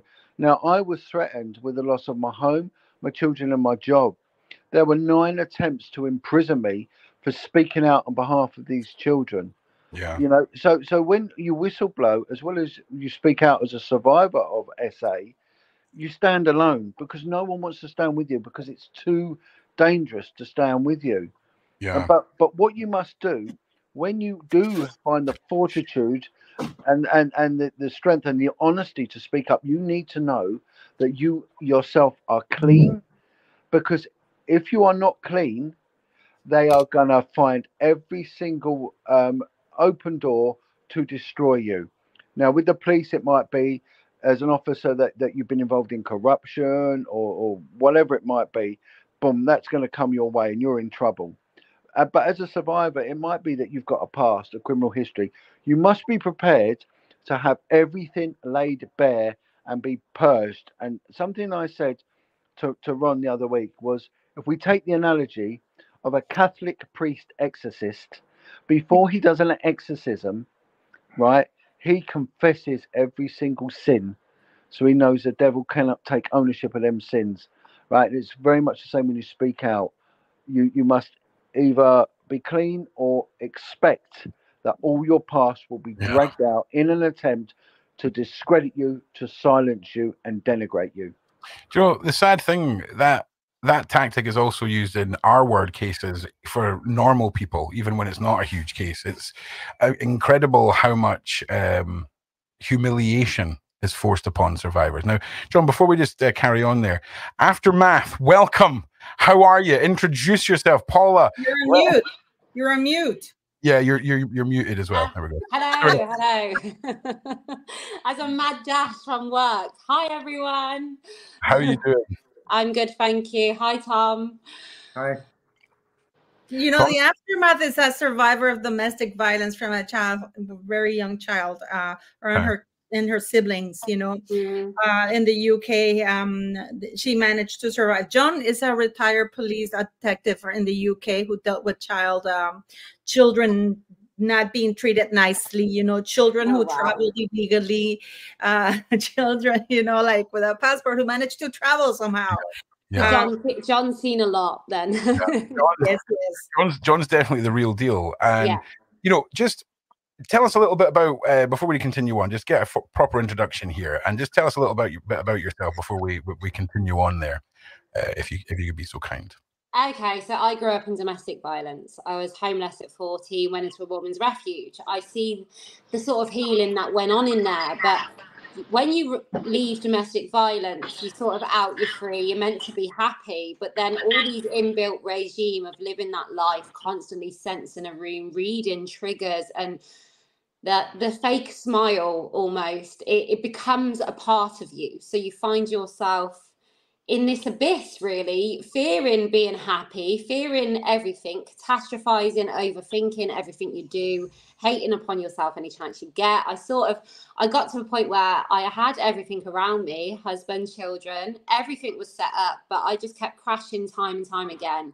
And then I realized, you know, and I came here through the Johnny Depp Amber Heard court case and um, found my voice, a voice which people say well and, and I, I just learned the tools of you know yeah. finding balance understanding rationalizing the irrational in sure. finding peace for me and i'm on social media sort of doing that. But also i pick up on that fake smile. I read situations you know like meghan and harry and understanding those those smiles and what actually really lies behind the words you know? So yeah you know, and like a lot of my community, they are triggered by the Harry and Meghan story, you know, yeah. and, and what's gone down and our heart breaks for Thomas Markle and Meghan's family, you know. So right. yeah, that that's pretty much me. But overall it's about helping people heal through me dragging my trauma out for everyone to see so they can touch upon their own in a gentle manner. And yeah. that seems to it's grown from there quite organically. And now I find myself here well, no, but one of the things, one of the things that I wanted to touch upon because you and I talked about it in, in our la- in, in the video we did is the cover up, John. Because, for example, uh, Tina was saying that everybody knew that there was violence in her home and nobody said anything, but everybody mm-hmm. knew. Mm-hmm and nobody said anything the cops didn't really do much you know it's uh and for example some some people might end up in a life of crime when they come out of that situation people being in domestic violence are easy prey for the kind of people like Jimmy Savile, you know. Mm-hmm. Um, and, and and and and but that that the cover art part, I just thought it was very yeah. interesting because Tina said that everybody knew what was happening in her home. Mm-hmm. Even I don't know if you mentioned that in your school, they knew what was going on, and you know, and they still didn't do anything. Yeah. But what we got to look at is, is with domestic violence, the perpetrators of it. You know, mm-hmm they're cruel because how they abuse is cruel. And you're dealing with people. If you're talking typically a man being the abuser towards a wife, you're talking to someone who's broken, and then we go back in their life. Their life would have been something would have happened in their life. And when, when someone is abused, their emotional clock stops. And you can determine, especially when you interview um, an abuser. Now, now um, domestic violence perpetrators are no different in many ways to sex offenders uh, because they have a low emotional intelligence. Now, mm. when you're hurt, your emotional clock stops. So the younger you was hurt, the more cruel you can become mm-hmm. because the, you have no reasoning. That's why in, in the third world they use child soldiers because they, they, they don't care for what they do because emotionally they're stunted and the yeah. consequence of their actions doesn't come into it at all. Mm-hmm. And this is how you gauge someone. So you look at people, their value system. What do they value? Um, what interests them? Yeah. And and what are their trigger points? And people that are mostly broken will still have very childish things that, that make them happy and make yeah. them angry. And mm-hmm. the other thing with, with domestic violence perpetrators, they're damaged, broken, sad individuals and they have to normalize their lifestyle by making everyone else sad as them. Mm-hmm. So they mm-hmm. don't like yeah, the happiness and they will never like the happiness because it makes them feel horrible and unnormal. So when you are miserable too, they feel normal, you see. And and yeah. what the key thing is the, the, the, the emotional intelligence. So when someone is damaged, they will continue to grow intellectually so broken people can go on to do very well, and in fact, they do very well in business. A lot of CEOs of businesses tend to have a narcissistic trait to them, which would have come to being broken as a kid. Physically, yeah. again, you see a lot of um, tough ex-criminals go on to be fighters and boxers, and they've come. There was a famous one in the UK, a guy called Lenny McLean, who was a, a bare knuckle fighter, known throughout the world as being one of the toughest yeah. guys physically, the man was was a beast. Yeah. Um, but emotionally, he was a broken child. Yeah. And if you try and reason with a petulant child, they throw themselves down. I hate you. I want to kill you. They'll break things and smash things. Well, isn't that what a domestic violence perpetrator does? They'll do exactly the same because you are dealing with a broken child. And Yeah. children can be incredibly cruel, which is what a domestic violence perpetrator is. And what the authorities need to do, they need to start looking at the profile of the offender. And and again, these are people that are clever with what they do. They won't do it in front of everyone else because they know it's wrong. Yeah. Mm. But they have Yeah, my ex-husband used to hit me in the body, never in the face. I mean, only one time he got out of hand, and this is when he did that Yeah. thing. You know? Well, look, I just want to spin this back round to the uh, the royal family here just for a minute. Sorry, there, there we go.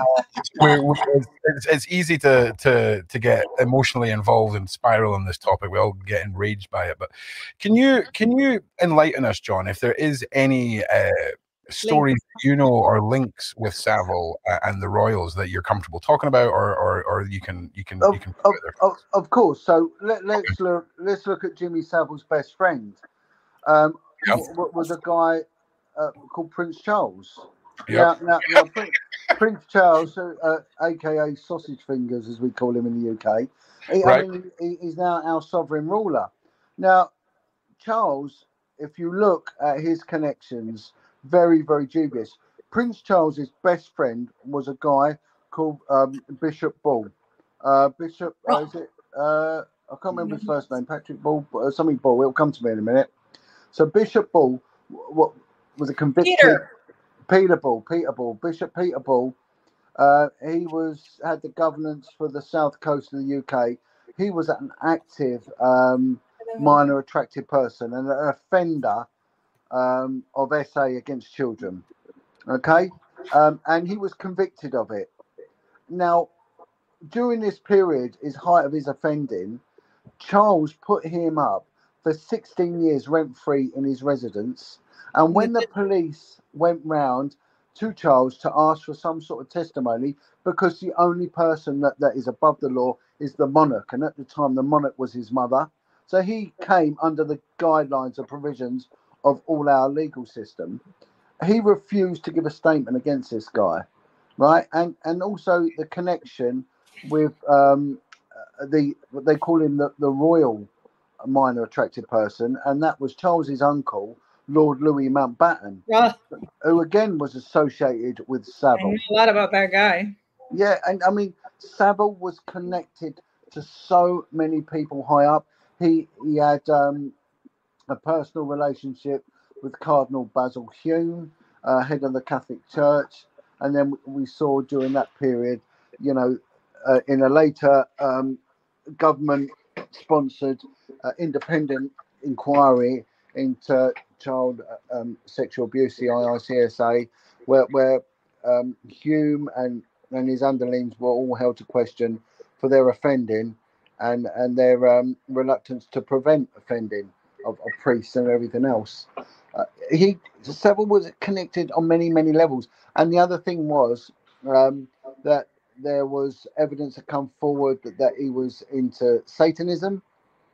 Um, he was also um, caught out many times in compromising positions with with bodies in a morgue. The guy was a necrophiliac, which which would which would tie in very nicely with, with Satanism. He was also an organised criminal.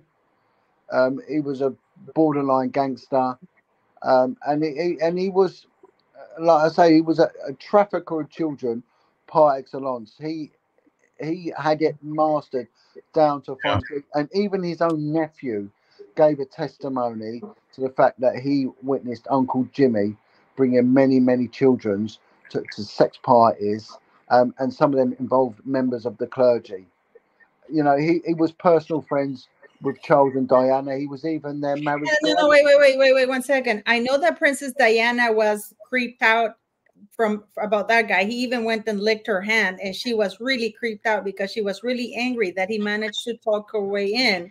And Prince Charles, when when when they were having marital issues, he ordered Diana to go to a, a counseling session with Jimmy Savile. Know. And refused. Uh, Yeah. They trashed her. They said that she was insane because he licked her hand. I mean, in, they did a documentary. I did watch this, you know, because I heard this before. And in the documentary, they said that Princess Diana said, you know, she was creeped out about the guy that the guy licked her hand.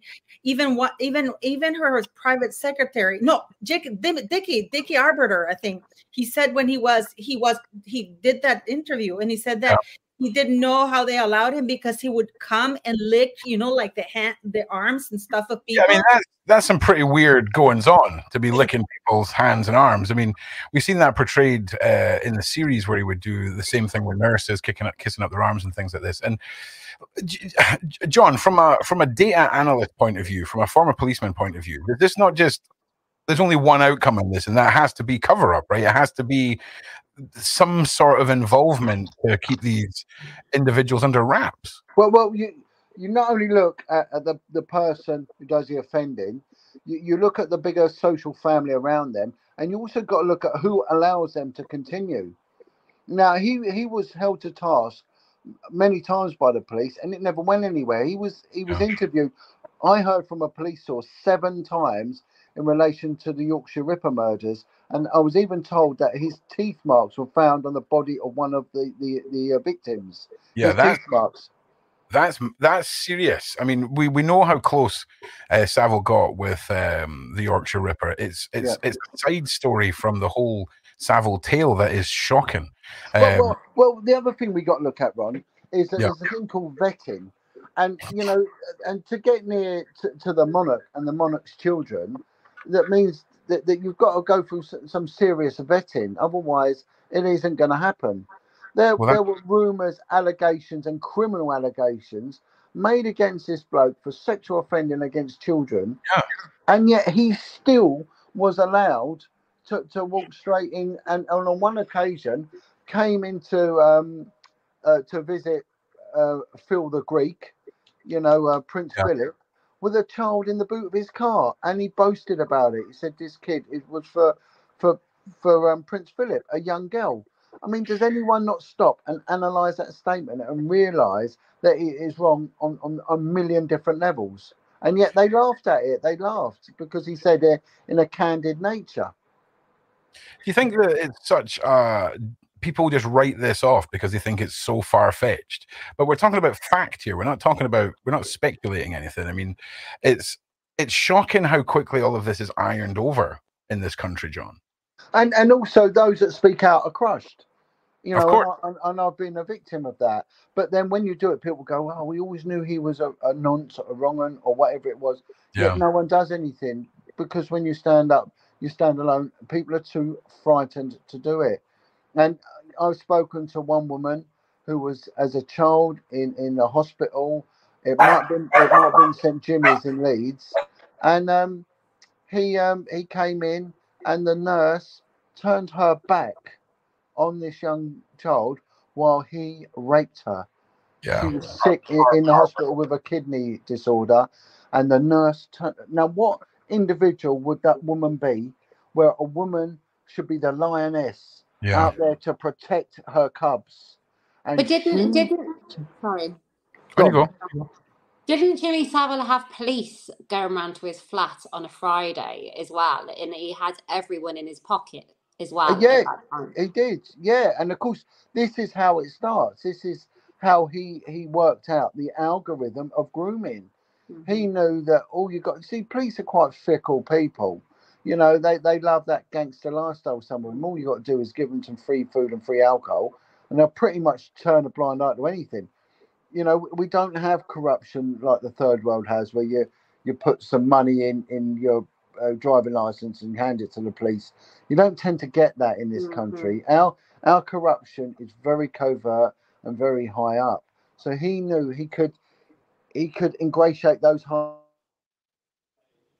a sexual quirk, Mhm. and he knew who their quirk. See, the UK and and the Commonwealth as a whole might be a bit unique because we have what we call the public school system.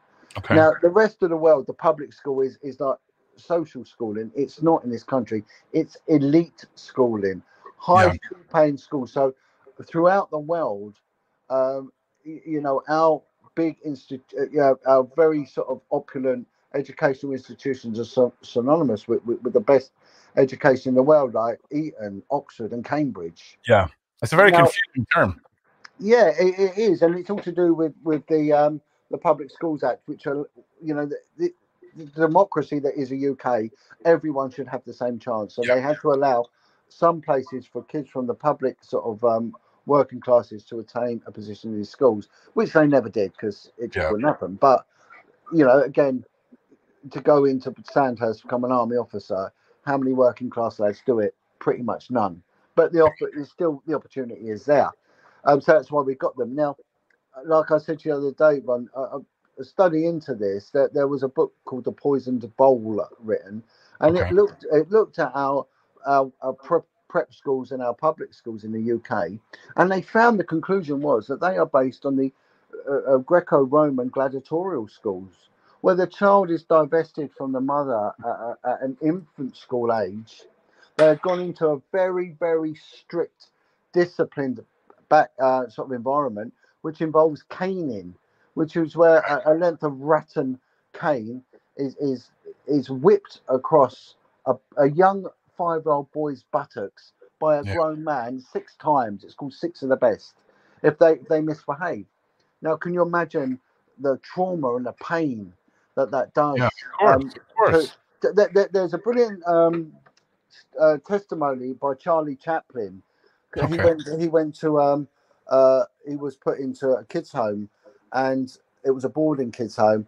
And on a Friday, they would read out a list in the school of all the wrongdoers, and they were made to get up onto this platform stage area in front of the school, and they would be whipped across a bare buttocks six times.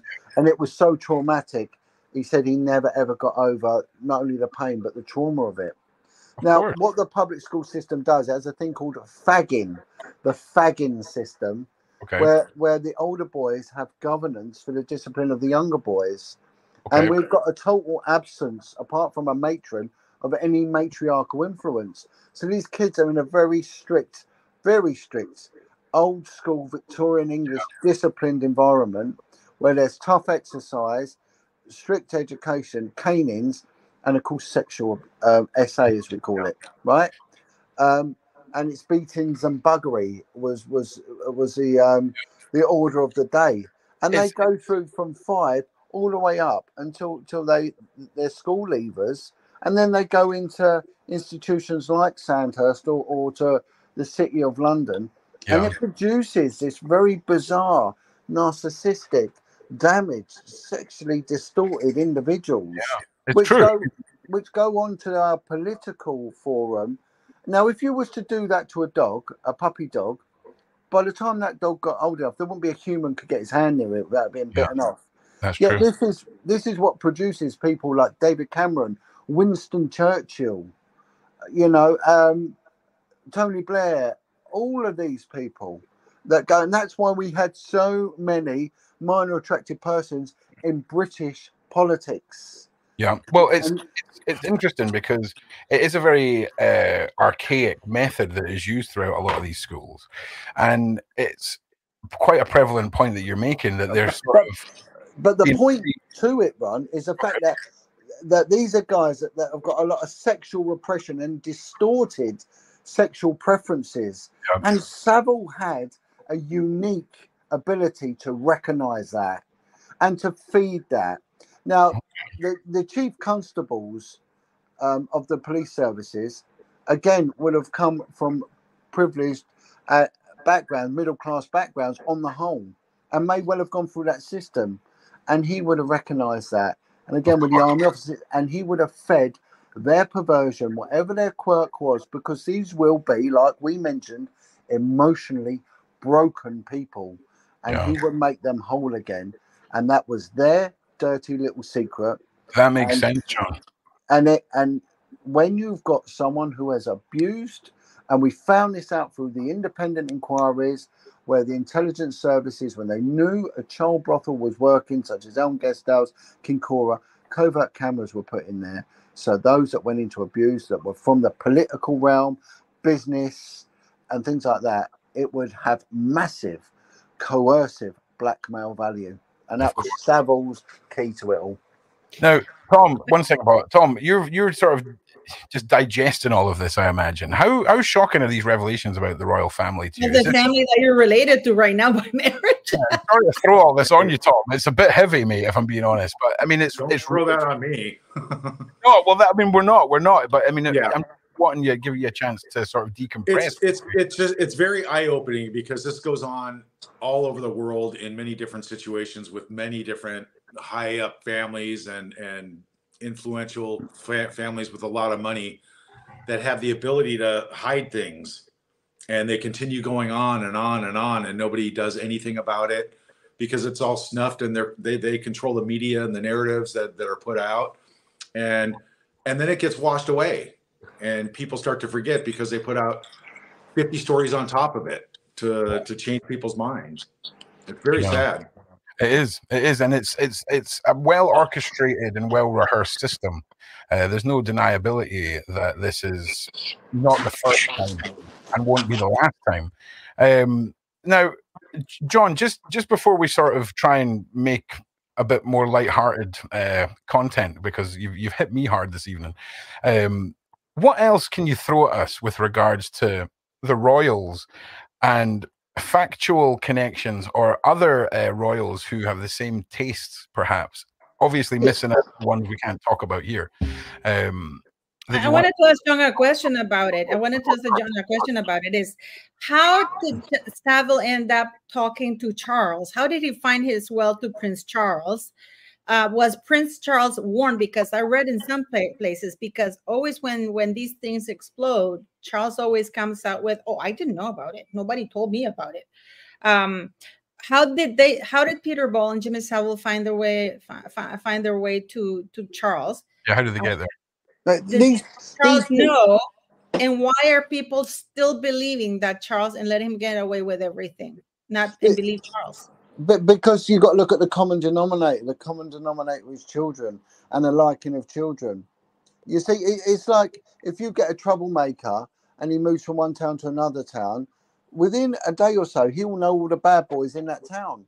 These people gravitate to each other. There's like this magnetic um, aura uh, that, that they they sort of recognise in each other.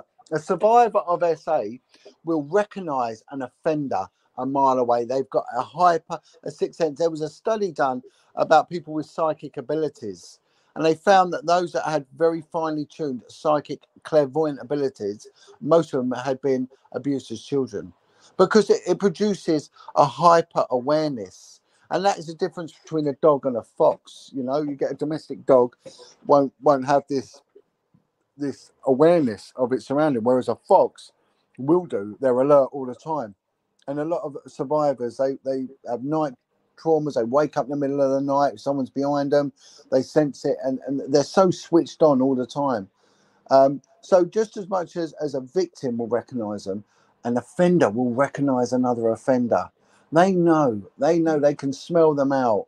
And and, and savile could recognize a broken person.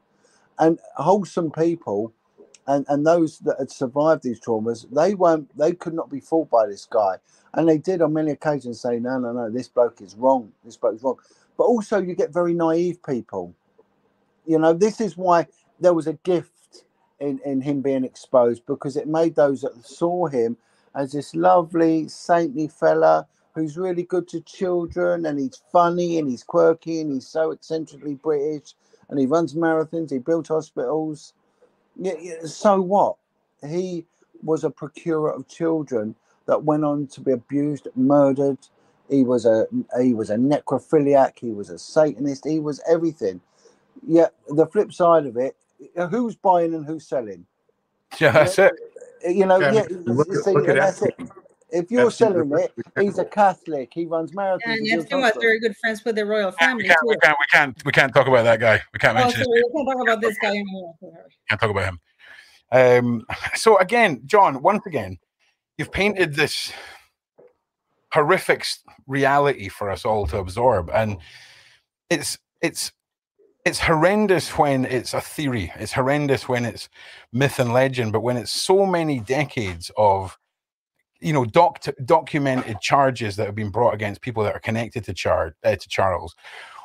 now in a YouTube friendly Shaun Attwood channel manner, what does that tell you about the possibilities of Charles? Well, well, well, well, let's look at another way, right? Okay. Um, I think someone did know what was going on, and I think not not just with Savile, but with Charles, and that person was murdered in the most appalling and public fashion. You know, and that was Diana. Yeah. And and it, it's like. 80% of the American population don't believe the official narrative on John F. Kennedy's uh, death and I think the same will be for Diana's death. And and funny enough, there's um one of my um uh, supervising inspectors, detective inspectors I worked under. He he he had a major part in the Diana inquiry, and he said to me once, John, if anyone thinks that that was an accident, they're an idiot. He said, you know, the public gets what the public wants. They wanted an inquiry, they got one, but he said it's a cover up. Yeah. I just want to say as well, we're not making any public allegations against the king here. We're just having a conversation uh, about a topic. We're not making any allegations, but it's it's interesting when you look at the data and the old saying of it's it's the it's company you keep. Yeah, yeah. Certainly, in one case, his company was kept and paid for for many years. That's undeniable. That's not a theory. That is fact. And Didn't Savile get a knighthood? Like, didn't wasn't he certain Savile or Yeah. something Yeah, like that, that was that was Margaret Thatcher did that in in 1990, and again she's portrayed in the BBC documentary The Reckoning that's just come out as being a very naive woman. Oh come on, she wasn't naive. That woman knew exactly what she was letting in, and again it comes down to the vetting. You know, these people would have been vetted. His mm-hmm. name goes into the, the, the police computer. Okay, he might not have convictions for for for offending in that manner, but there would be so much intelligence in this guy. Now it's interesting, right? There's a special unit in Scotland Yard which was nicknamed the Celebrity Squad. So any offended, any allegations about anyone of prominence went to this special unit, and they was a filter, a massive filter. And in my opinion, Jimmy Savile was an intelligence asset for the intelligence services okay, interesting. and and he i think he would procure children for parties for Mhm. these broken people that had made their way into diplomatic forums into royalty because there's not just one royal family the, the world's full of royal families Of course, of course. you, you know, and to people very, very high up, and he was feeding information back. Now, um, Putin has we're, we're in very sort of politically sensitive times at the moment in the world, right? And and Putin made a comment a few years ago that the United Kingdom and the Western world politically is full of minor attractive persons. I mean, I, I mean, Putin's a bit freaking spicy to say the least. But I mean, it, it, I mean, I would, I would believe that narrative allegedly. But look, uh, John, we need to, we need to just contain this section now. And is, is there any last things you want to throw at us uh, before um, I try and unruin everyone's Friday night? Because that's what me and John are good at destroying everyone's evening. I'll tell you that. Hey, we're just telling you the facts, people. I'm sorry if they upset you. Okay, I, I, it's not your human right not to be upset or offended. I'm sorry. Um, but is there anything else you want to throw at us, John, before we begin wrapping up? No, no, this, this guy Savile, you know, he got away with it because he was just so clever at what he did. He exploited every opportunity. So Yeah. he would have he would have evaded all any sort of prosecution. Yeah. He he was an informant, uh, probably for special branch and probably for the military intelligence uh, facets such as five and six Yeah. Uh, again, I think on a secret society level, because we all know and we talk about the influence that Freemasonry has. Well, the ultimate of Freemasonry would be Satanism. If he was connected in that, which which I believe he was, he would have access to people very very high up. Yeah. Um, again, he would have exploited that, um, and, and he would have made a lot of friends along the way with the fundraising he did. yeah. And he was just he was a he had a high IQ. This guy. Yeah, he's a, he was a he's a very devious and clever individual, and you know, it, we, we we could go on and on, but I just want to give a gold star to everyone in the side chat who brought up Jill Dando, the way that she was murdered and possible connections. John and I, um, we've got a weekly series that on this channel called Crime Theory. I strongly suggest that you make sure you're subscribed because over the next few weeks we're we're, we're going to be blowing your minds. But John, listen, as always, man, you just you know what you're talking about, and you, the way that you put it over is just mind blowing. And you know, thanks for coming and joining us. Thanks for pointing out the realities of these connections because it's important. Because if no one talked about this, it would just continue to go on. And you are nothing but uh, dedicated to uh, eradicating these individuals. So Well, well, thanks so much, bro. well, well, all I was saying, the point thing to that, Ron, I apologise for my image not being on. I'm, I'm not in a place where I can uh, uh, put a live camera on. That's all. Um, That's all right. No, don't worry. and but you know, in the words of, of, of Edmund Burke, that in order for the triumph of evil, it takes but for good men to do nothing. Correct. It, it sums it up in that, you know. And um, they might be good people, but what did they actually do? So um, I'm not in the game of doing nothing. And if I will just leave this, if, if please, I implore people to watch Crime Theories with, with Ron and myself because um, we have had information come through from from members of the public, which uh, is is um, well, I reckon we're going to end up solving a murder. And I'm going to leave it at that. Yeah, it's, info it's as a result of a big these deal. things. It's yeah, a real thing. yeah. Listen, Thank John, you. a legend. Much love to you as always, brother. And uh, thanks so much for joining us as always, mate. I really do appreciate your time. God bless you all. It's a privilege. Thank you so much. Thank you, Bye-bye. brother. Thank you. Yes, Tina. Well, go back. So after now that you understand, Tom, that that the heavy stuff, you know, when people ask me why doesn't Charles act against Harry and Meghan, Yeah. because he has a there's so he has so much baggage that Yeah. what Harry and Meghan do, it's nothing compared to Yeah. the problem that they have now, in my very humble opinion, is that the internet exists. Whereas before they didn't have that. It was easier Correct. to figure things out. Mhm. You know, you have people like you, Tom, who who who have a you have a small voice. So you know they backed Meghan Markle up.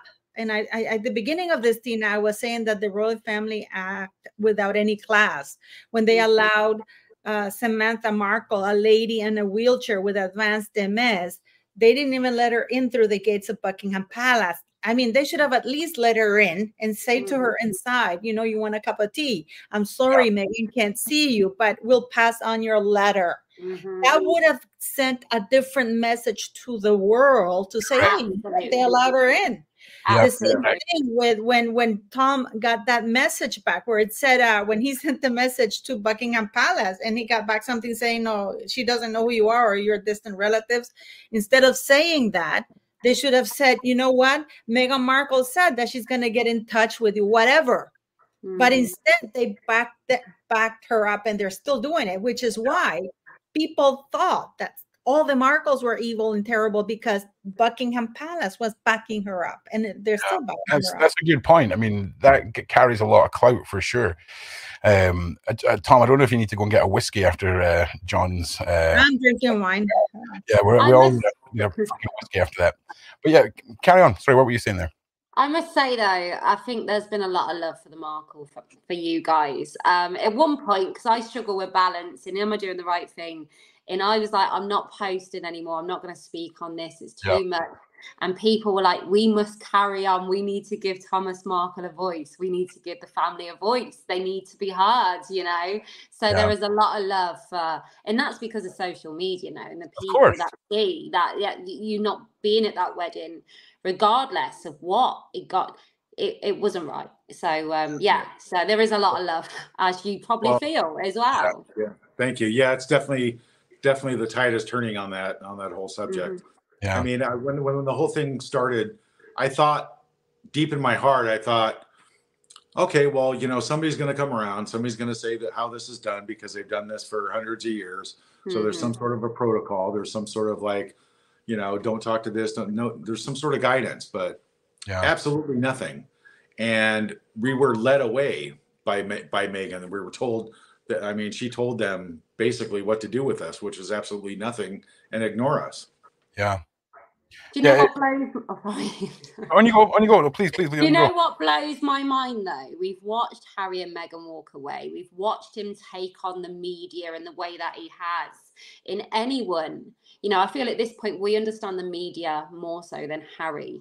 Your dad would have been sitting duck for every media outlet in this country and more. And there should have been, from my opinion, like how can you take on the media say we had to get on a plane to say and and your dad was just left to you know in the way i perceive those photos of him looking at his daughter it's in a desperate bid to say i am enough pick up the phone please and that's the only way he could contact her and i think that's how most people took that anyway it was a desperate you know i, I didn't see any i see a desperate dad sort of Yeah, and that's sad and it, it's broke it's heartbreaking. yeah Heartbreaking. Yeah. No guidance, just basically just left to fend for ourselves. Yeah. It takes a lot of practice to deal with the media. I mean, Well, Doria only, got guidance. Doria got immediate protection. Doria got guidance. Mhm. yeah. Yeah. But it, I mean, the, the the mistakes I've made and the practice that it takes, who to talk to, what to say, what not to say. My God, you talk about an avalanche effect of the words that come out of your mouth turned into 50 different stories on 50 different Yeah. outlets overnight. Mhm. And Yeah. you're done. I mean, they can bury you with 500 stories and you have no repercussions. Yeah, it's it I is mean- it's one of those one of those arguments for about internet law and how we approach people's anonymity and safety online. But like like we've been saying, luckily we feel like the, the tide is going to shift because you know the truth always prevails in these situations, even if it does take time. And I, I know that everybody that's uh, viewed you tonight, Tom, heard your story, heard your dad's story, whether it's the first time or the tenth time they've heard it, can feel the pain and the reality and the truth.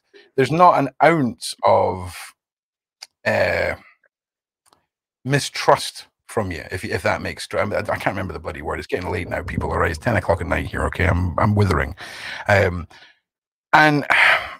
I I really, really hope that your your dad and you, everyone gets resolution from all of this, and the truth will be widely known. Because for the for those who know it, there's nothing but love and support uh, for Yeah, you. but guys. there's one thing, uh, Ron, that you forget. Medi- Oh. Meghan got an immediate worldwide platform Yeah, to spew her lies yeah, and to damage her family's reputation. yeah, And Tom, Samantha, and her father have had to struggle to get YouTubers like us to give them a platform. Many won't. Mhm. You know, um, mainstream media won't. We have Mr. Markle going to Oprah's house to say, "Here's my number. Call Yeah. me." I'm sorry, Yeah. call me Oprah. Um, you know, uh, give me a chance to also do your journalistic uh, thing. with Yeah. both sides of the story. There's a huge difference because Meghan Markle did not have a platform like like people pretended she did.